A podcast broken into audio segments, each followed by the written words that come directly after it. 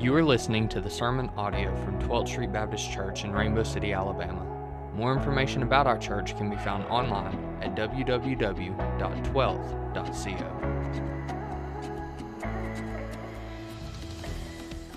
It is good to be with you this morning, and uh, let me make a couple of statements before we get through uh, looking at the before we get into looking at the Word together. But if you would go ahead and turn in your Bibles to the book of Jonah, as you see on the screen, that's where we're going to be today and for the next few weeks.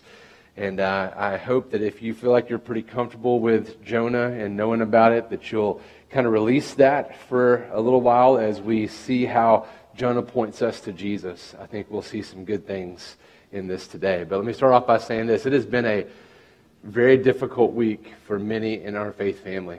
We have a lot who are going through times of sorrow and hurting. Um, in fact, um, the flowers you see before us, the announcements we had made prior were, was going to be for the flowers here for Charles's day, of last day here, his reception. that's going to be after this. Those are now going to be back here in the, um, the, the room where the reception will be in the dining hall. These flowers are from the Hall family, and uh, we're supposed to have other flowers. I'm not sure where they are uh, for them right now, and also for the Keenum family that were here because of their losses. Now, it's not really a loss because these men were men of the Lord. And to be absent from the body is to be present with the Lord. And so it is a celebration homegoing for them, but it is hard for us. And we have experienced a lot of suffering and heartache in many ways as a faith family over the last several months in very personal, individual, and corporate ways. And um, we also are on a weekend where we are not really celebrating per se, but in a way we are memorializing those who have fought for our country so that we could be here freely today worshiping, not cowering in fear somewhere because we don't have to worry about somebody coming in the doors to stop us from worshiping the one true God. And so I want to take a minute to pray for us, to pray for our families, to pray for the families of those who have lost loved ones who have served in our armed services for our freedoms and then I want to pray for our time in the Word. So if you would, just bow your heads with me as we begin our time in prayer. Father, there, are too many things. There's too many things, Lord, on our hearts today to name them all. There are too many hurtings and sorrows, too many things of anguish and difficulty that many of our loved ones have been going through. But Lord, you know them, every one.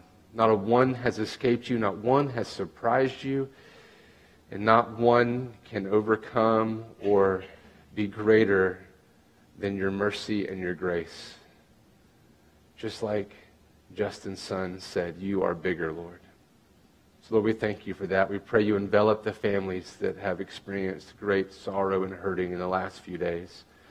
Continue to carry them through as you have been, please, Lord, and, mag- and manifest your presence in a way that is undeniable, that you bring the peace that surpasses understanding, the comfort that only you can bring by your comforter, the Holy Spirit, and that, Lord, you would drive all of us to finding our hope in Jesus. Father, I also pray for the families of those who have lost loved ones in battles and wars throughout the ages in order to secure our freedoms to be able to worship you without fear to be able to worship you freely in a way that many do not have the opportunity for. So we thank you for that. And we pray for those around the world who are serving now that you would protect them and use them in mighty ways for your glory as well. And Father, lastly this morning, I pray that in our time in the Word, that you would be magnified today, that your Son Jesus would be lifted high, that we would be encouraged, that we'd be convicted of our sin, that you would lead us to repentance and that we, Lord, would become more like Jesus through your Spirit's movement in our lives as we look into your word. And as it goes into our hearts, we know it never returns void. So, Lord, we thank you for your word, and we thank you most of all for Jesus. It's in his blessed and holy name I pray these things. Amen. Let's look at Jonah chapter 1. I think that uh, if you haven't read it in a long time, you're going to be refreshed a little bit. And although I. Uh, uh, I'm standing before you where we started off with the bumper video that has a whale sound in it. Uh, that is actually not what we see in the scriptures. I told Luke I was probably going to say that. Decided I wasn't. Decided I had to. Uh, I, I'm too much of a biblicist to sit here and let you think that we have words in the Hebrew that indicate that it was a whale. We don't know. It was a big fish And I know that's hard for some of us to believe. We think this is more of a fable, but let me just say this. If we can believe that a man can die and then raise from death three days later on purpose as planned, then we can believe a fish could swallow a guy and spit him out on the shore. If he can overcome death and hell and Satan for us, we can believe in any miracle. And miracles aren't proven by science. Miracles are sometimes examined by science, but science is in the, in, in, the, in the way of taking something that happens multiple times and trying to understand it, and miracles are things that don't happen multiple times. So it's hard to examine those things. And it takes just as much faith to believe miracles don't happen as it does to take faith to believe that miracles do happen. And this is a supernatural activity that's not normal, but is by no means outside the scope and boundaries of what types of miracles we've seen in the world. And so, if we can believe that Jesus was raised from the dead on the third day, he died for our sins, and that he has victory over death for us, then we can know this story is true as well. There's nothing that indicates that this is a fable. In fact, it seems to be written in first person by a man that has historical precedence in the other parts of Scripture. We seems to be that this might have been around 800 BC. It could have been a little bit later than that. We're not exactly sure on that, but it could be around that time. We know that it seems that Jonah was a contemporary of Elijah and Elisha. And so that seems to kind of fit in well. You can go and find other places in Scripture that mention Jonah. And this seems to be written by the guy who would tell the story because nobody else would know all the details. We know the first time this story is referenced is actually about 300 BC. And so we know it's at least that old, but most likely closer to 800 BC. So this is a real story, and it has real significance for us. And it was in a real setting in history. It has real application for the people of that day and it has real application for us today. So let's look at the word together. I'm just going to read the first chapter, and I want you to hang with me as we're going to go over four major points in it. So let's look at it together. Jonah chapter 1, verse 1. Now the word of the Lord came to Jonah, the son of Amittai, saying, Arise, go to Nineveh, that great city. By the way, notice all the repetition in here, okay? Arise, go to Nineveh, that great city, and call out against it for their evil has come up before me. But Jonah rose to flee to Tarshish from the presence of the Lord. That's the complete opposite way, all right? To flee to Tarshish from the presence of the Lord. That's a hard word to say. Have you ever tried to say that word, Tarshish? It's hard. You should try it. So he paid the fare. Oh, sorry. See, he went down to Joppa and found a ship going to Tarshish. So he paid the fare and went on board to go with them to Tarshish, away from the presence of the Lord. Do you have any wonderings where he's going? Tarshish. He's going away from the Lord to flee the presence of the Lord. Notice some other things you'll see that are repeated when he says, Arise and call out. Notice when you see the words evil.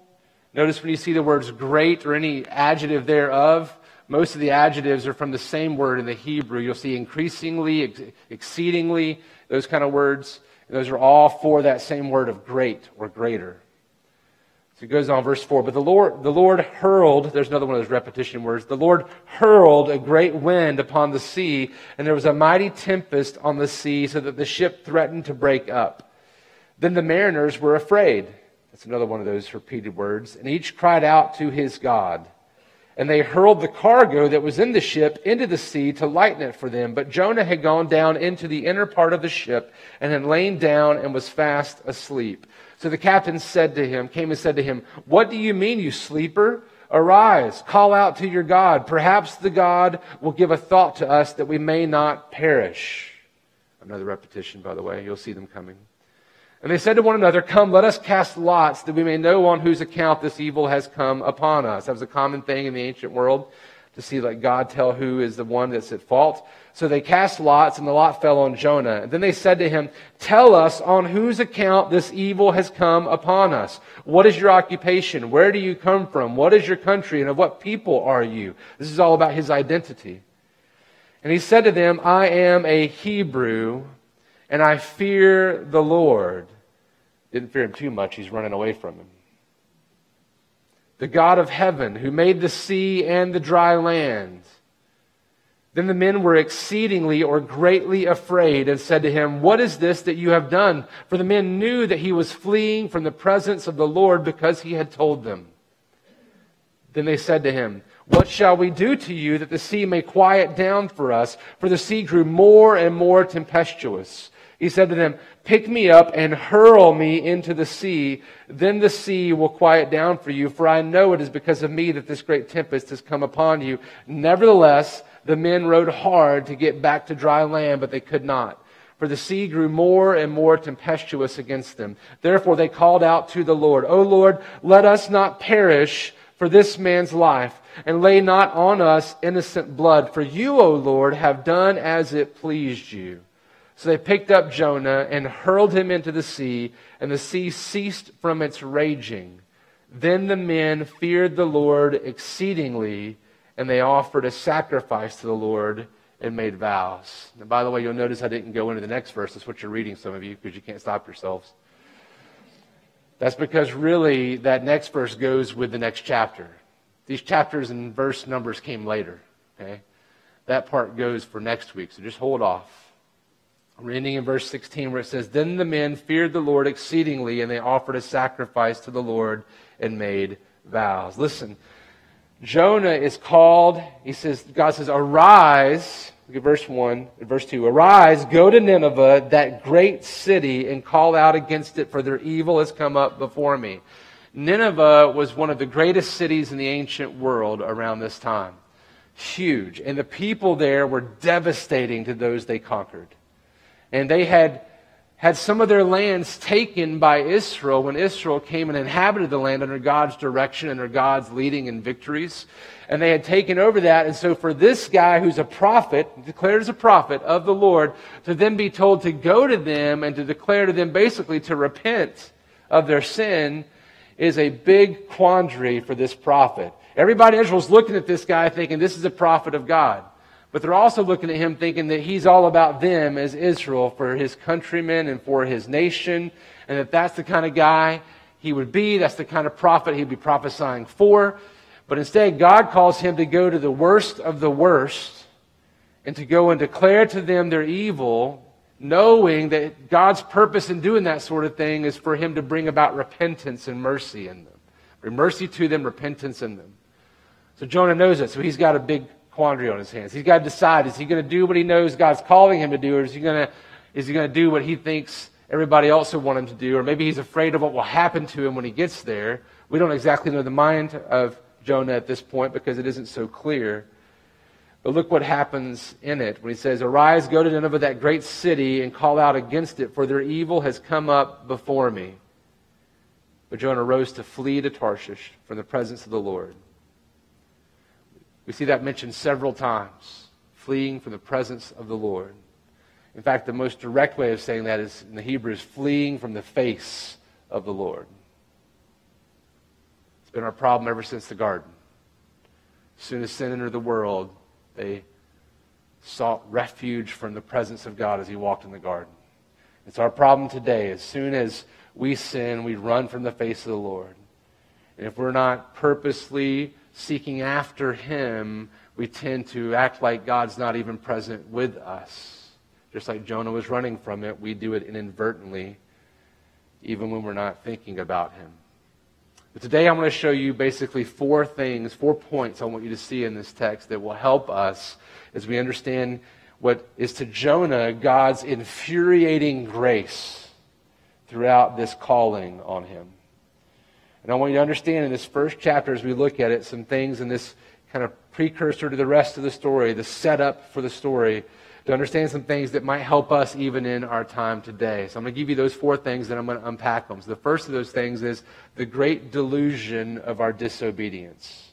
The great delusion of our disobedience. And secondly, we're going to talk about the grave danger of our disobedience. And thirdly, we're going to talk about God's sovereignty, how it is greater than our disobedience. Praise the Lord. And then we're going to talk about God's mercy, how it is also greater than our disobedience. These are good news things. So let's break these down.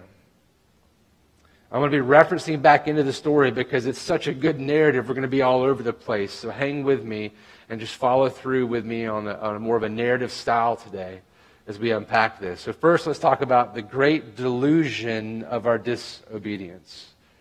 by delusion, I mean exactly what I'm saying that we are thinking something when we're disobedient, but it is delusional in the reality that God has placed us. All of the world is under God's sovereign hand all the time. And so for us to act in a way that would say that God is not sovereign over all things is delusional and insane by its very definition. And so I want us to look at the delusion, the great delusion of our disobedience. When Jonah was faced with God's infuriating grace, he chose to disobey and run the other way. This is delusional behavior. And it doesn't just rest with Jonah, that's how we are often.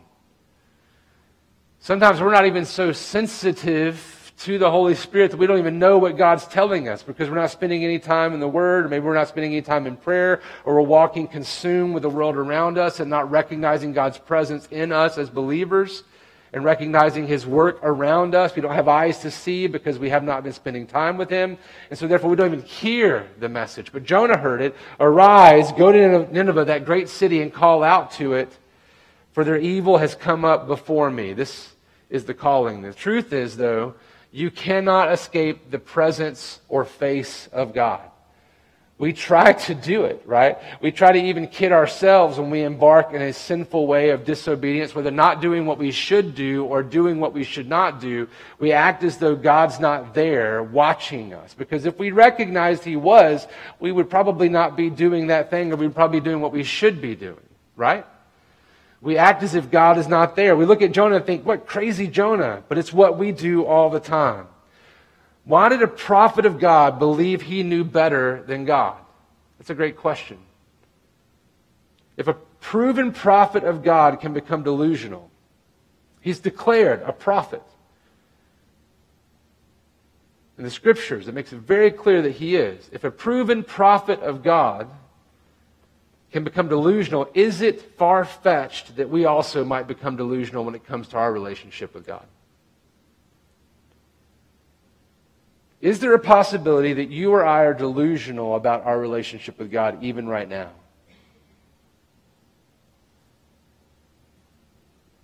What might be the cause, the root cause of such delusion? Have you ever thought about that? That maybe what you think you're in a relationship with God may not be a right relationship with God. Or maybe things you think about who God is and what He's calling us to do might not be exactly what He's calling us to do or exactly who He is. That's a real problem because we're worshiping the God that is in your mind and that should be informed by the Scriptures, but often our minds do not conform to the Scriptures. In fact, all of our lives should be spent conforming our minds and our hearts and our actions to the God of Scripture. And every day we have more to learn of his grace and mercy and his personhood. So what might be the root cause? Galatians 5:17 says for the desires of the flesh are against the spirit and the desires of the spirit are against the flesh for these are opposed to each other to keep you from doing the things you want to do. Look, we might become delusional because we are not listening to God in order to know his will for our lives like I mentioned earlier, the word or in prayer with God, speaking in relationship, conversation with him. But I find that pride, yep, you, yours, mine, pride is often a precursor to the delusion of disobedience in our lives. Pride in our past blessings can lead us to disobedience. Because we think that God has blessed us before, we think that God is going to continue to bless us no matter what we do. We don't have to really talk with God about what's next or look in His Word to find out what He wants in this situation. We're, we're His people. He's just going to bless us. But that's not the way it works. This can even be all kinds of levels of pride. It can be nationalistic pride. In fact, one commentator says when loyalty to his people and loyalty to the Word of God seem to be in conflict, Jonah chose to support his nation over taking God's love and message to a new society. It could be nationalistic pride in ourselves, in our own country. But know this disobedience to God is always worse than disappointing men or women. Whatever God is telling us to do, we must do it. no matter what the cost is, no matter how it appears to others, no matter how it's received, we must always be obedient to what God calls us to. And you may think, well, God hasn't called me to anything. Well, then you don't understand that the Word of God is always calling us to something. Every time we read it, every time we look into it, God is calling us to be different, to be more like Jesus. Calling us to be more on mission like Jesus. Calling us to repent of our sins, to be more like Jesus. Calling us to become more humble, more servant minded, more loving, more generous, more peaceful. All the things that we see in the fruit of the Spirit in Galatians. This pride can be all kinds of prides that lead us away from that. It can be ethnic pride, where we have racism that curls up in us. And you think, well, I don't have much of that. I'm working on that. Well, that's, that's good. If you say them or those or speak derogatorily about people and you have reasons for it, most likely those reasons aren't really valid in the eyes of the Lord. It could be an ethnic pride problem. It could be economic pride. Have you ever just walked by someone and recognized how much they don't have and wondered if they're going to go for your wallet? You ever just wonder if you park next to that car, if it's going to be okay to park there? They may ding your doors. It's so subtle. We don't see it or recognize it most of the time. It could be intellectual pride. They just don't understand. I know better. It could also be moral pride.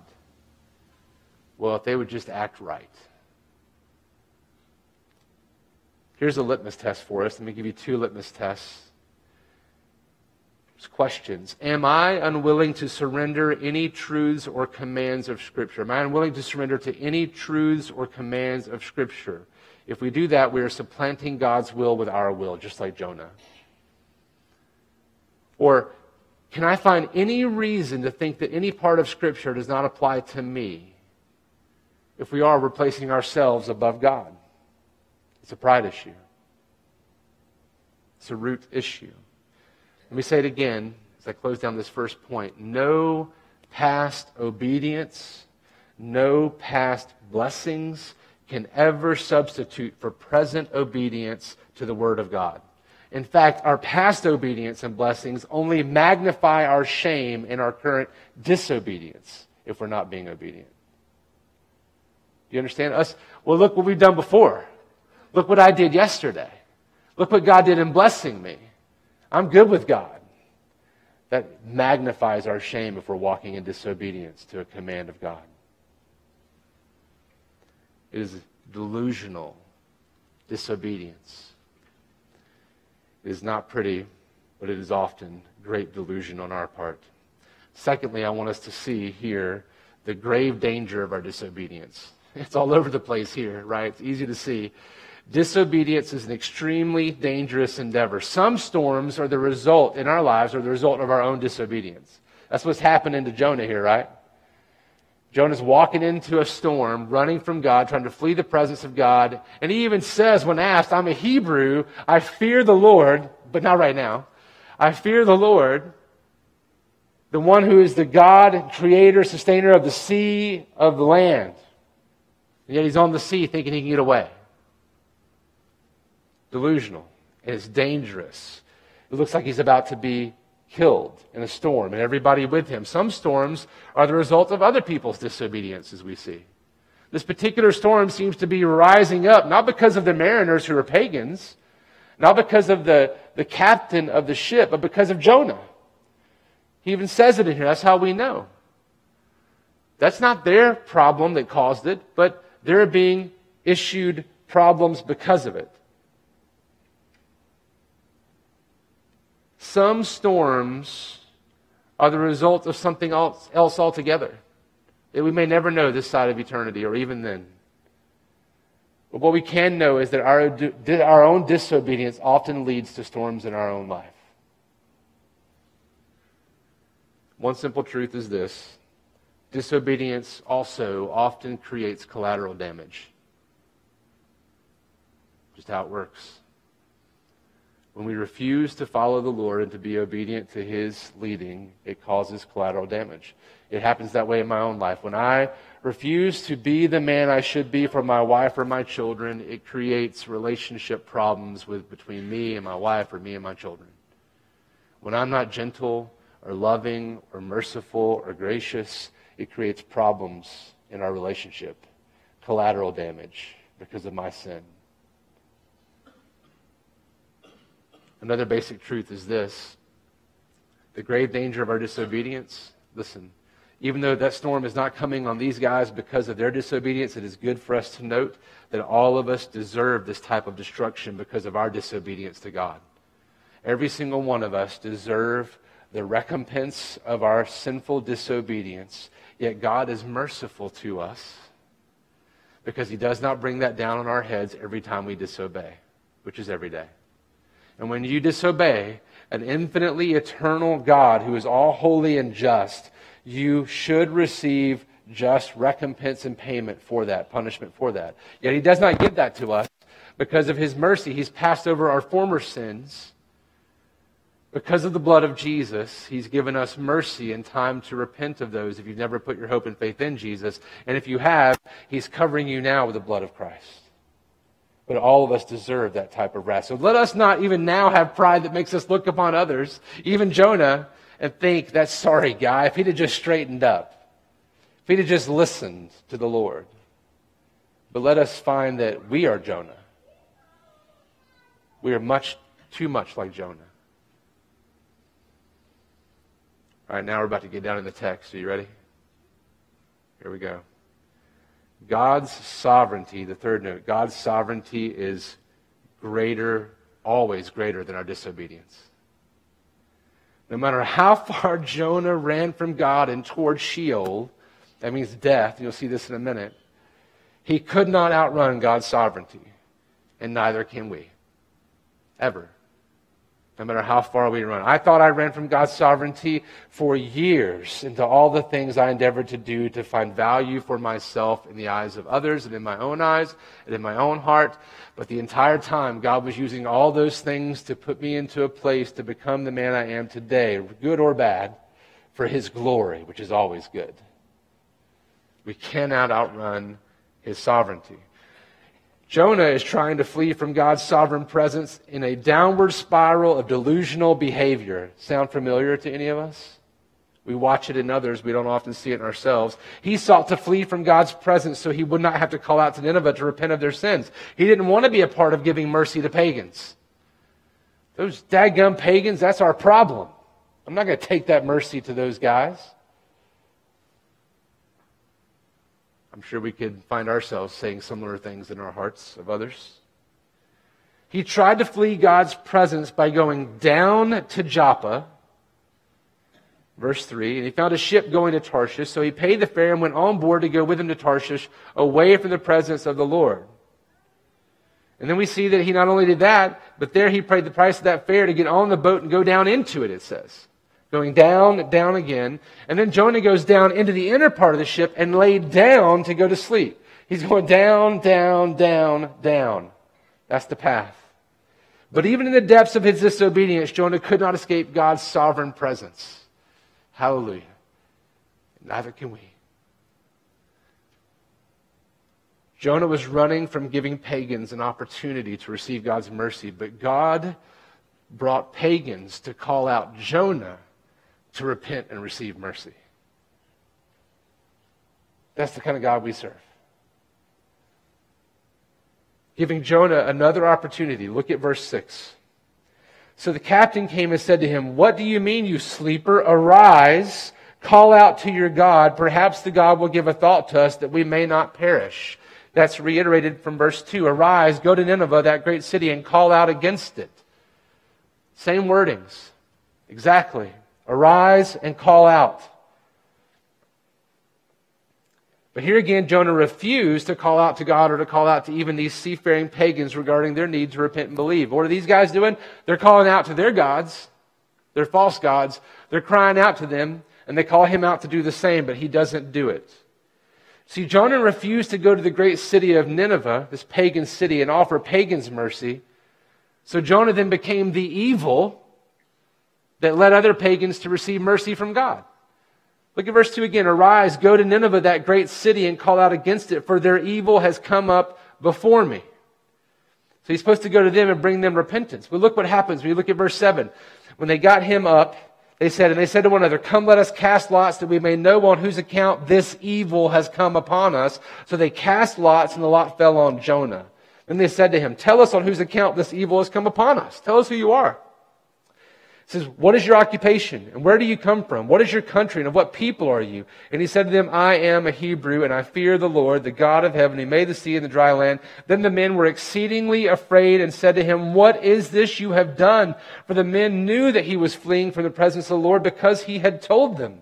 See, he became in his disobedience the evil that he was called to go preach against in Nineveh so that these other pagans could actually come to mercy. Keep going, verse 11. Then they said to him, What shall we do to you that the sea may quiet down for us? For the sea grew more and more tempestuous. And he said to them, Pick me up and hurl me into the sea, then the sea will quiet down for you. For I know it is because of me that this great tempest has come upon you. Nevertheless, the men rowed hard to get back to dry land. Look, even the pagans are being more generous than him. They're like, We don't want to kill you.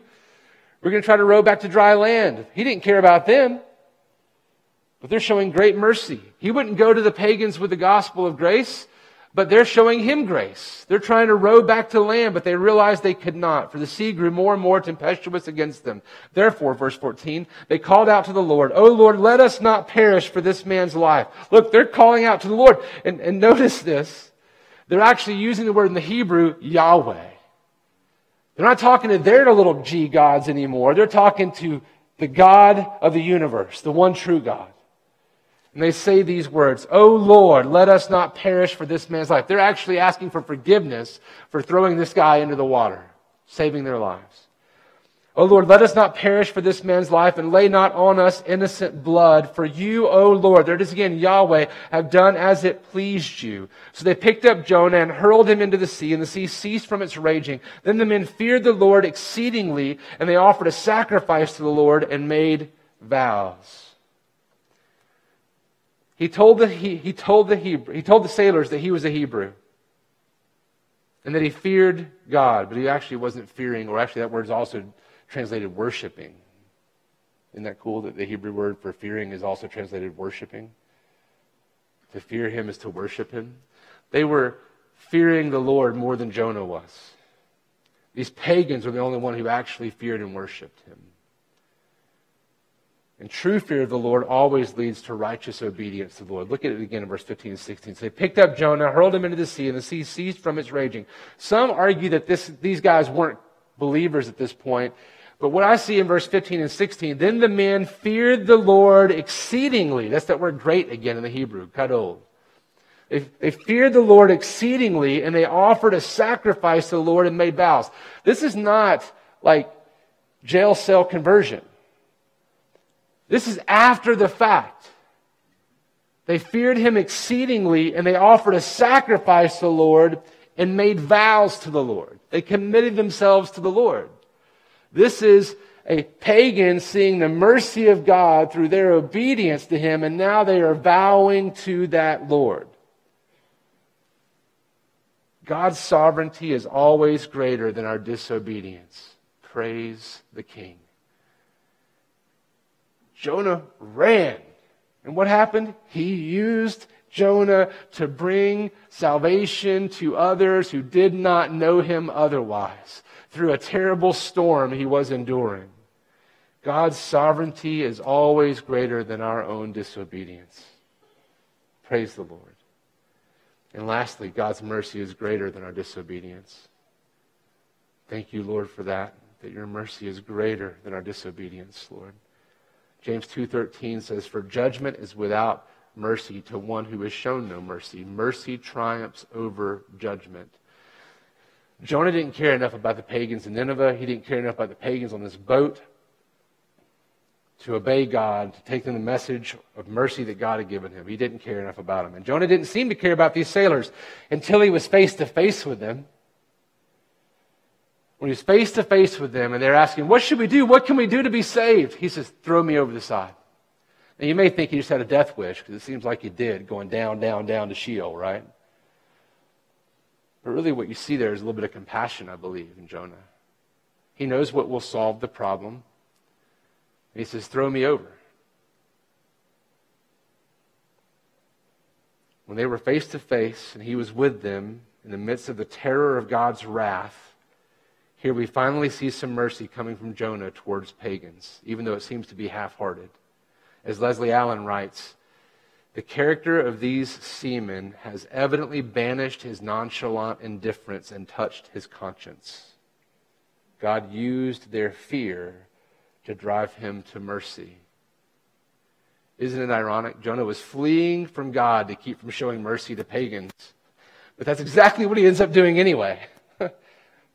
What a good God we serve. Whatever the reason, it appears that Jonah finally decides that his disobedience should not be the reason that others, even these pagans, should perish. So Jonah, seeing that they're going to die because of him, offers himself up and tells them, I'm the one with whom God is angry, so throw me overboard.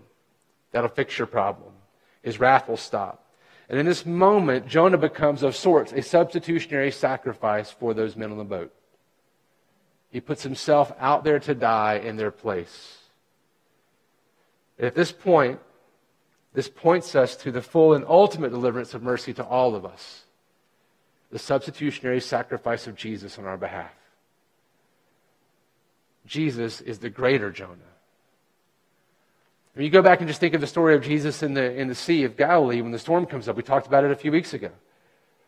They're both in the boat, except that Jonah goes running from God and Jesus goes in the will of God.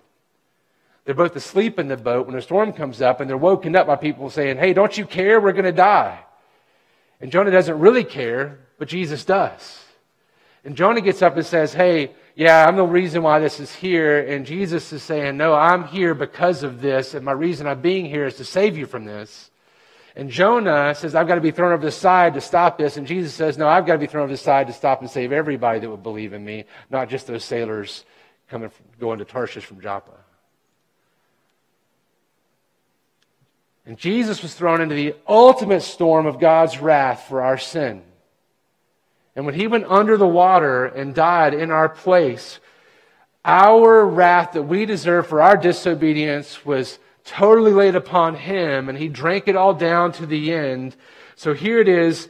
Jonah's disobedience stops the storm for these guys, but Jesus' sacrifice stops the storm for all of us, the eternal storm of God's wrath and justice.